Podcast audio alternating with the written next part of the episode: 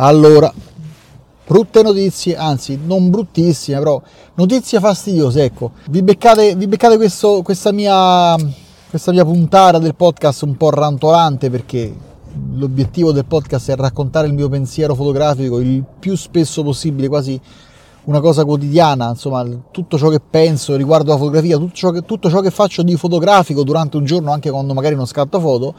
Beh, vi devo dire che una cosa che ho scoperto è che la mia macchina fotografica si è rotta.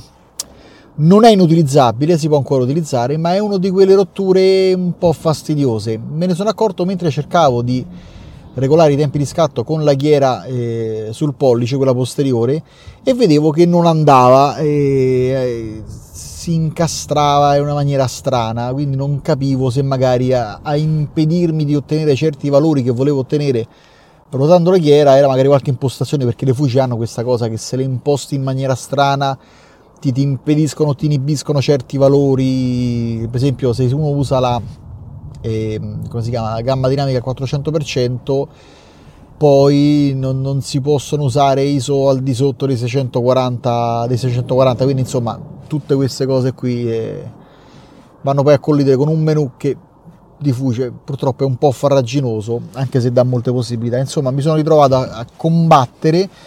Alla fine non sapevo che pesci pigliare, ho invertito, ho messo i tempi di scatto sulla ghiera sull'indice e sulla ghiera sul pollice ho messo i diaframmi, anche qua non andava, quindi alla fine ho capito che il problema era la ghiera, e questo mi ha molto indispettito, cioè, è fatto, come si dice a Roma, rodere particolarmente il culo, cacchio. E insomma alla fine niente, la ghiera posteriore non va, e purtroppo con la ghiera posteriore io ci mandavo avanti anche menu, scorrevo destra sinistra e la andava su e giù. Per fortuna che ho visto che con il joystickino si può lavorare il menu, quindi alla fine il mio assetto attuale della macchina fotografica è usare soltanto la ghiera anteriore per gli scatti. Gli ISO come sempre li uso sulla ghiera superiore, che comunque una volta impostati gli ISO quelli sono e vanno bene, perlomeno durante la sessione di scatto. E per il diaframma devo avvalermi della ghiera che sta sull'obiettivo.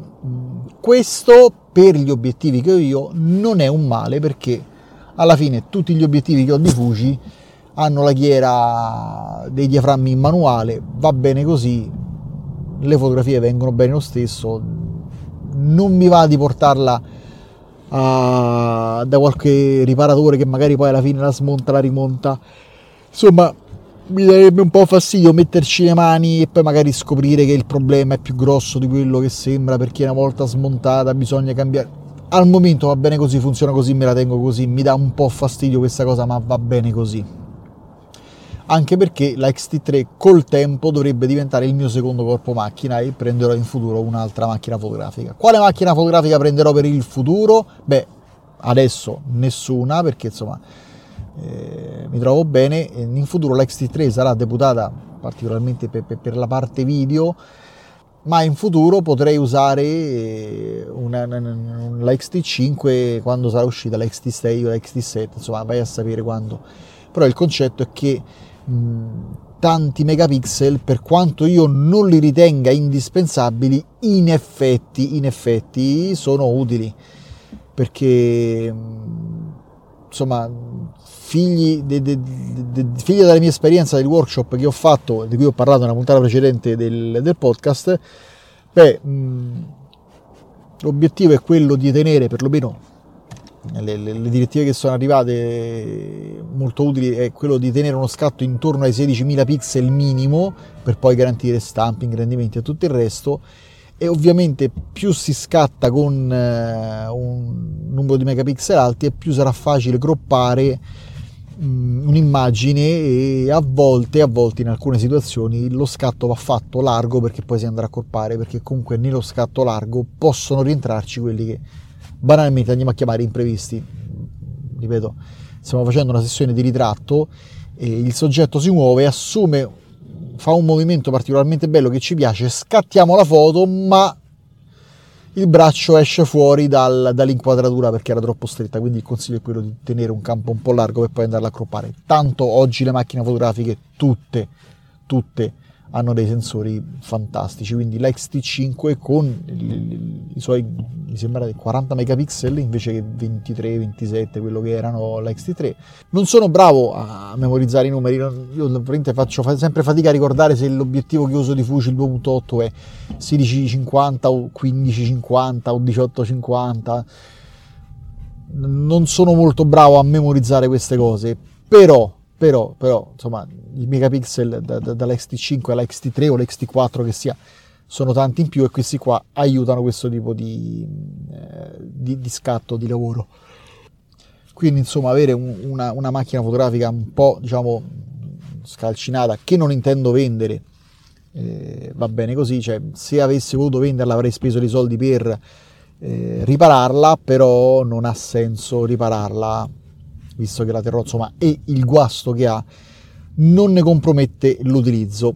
Però c'è una piccola controindicazione. Per la street photography avevo puntato un bellissimo obiettivo di Fuji, il 23 mm 2.0, mi sembra di ricordare, mi sembra che fosse il 23 mm, sì, ne esistono due versioni, una con la ghiera dei diaframmi sul barilotto dell'obiettivo e un'altra senza la ghiera, perché tanto si va con le automazioni della macchina fotografica, e quella senza ghiera costa 200 euro di meno, insomma, diciamo, sarebbe stato un bel risparmio per una cosa che potevo evitare di usare, ma in questo modo, con questa problematica, o mi invento qualcosa con i settaggi o niente, o non lo prendo e dovrò prendere quell'altro, perché poi alla fine con la street photography l'ottica, l'idea è quella di spenderci un po' meno perché è una cosa un po' più da battaglia.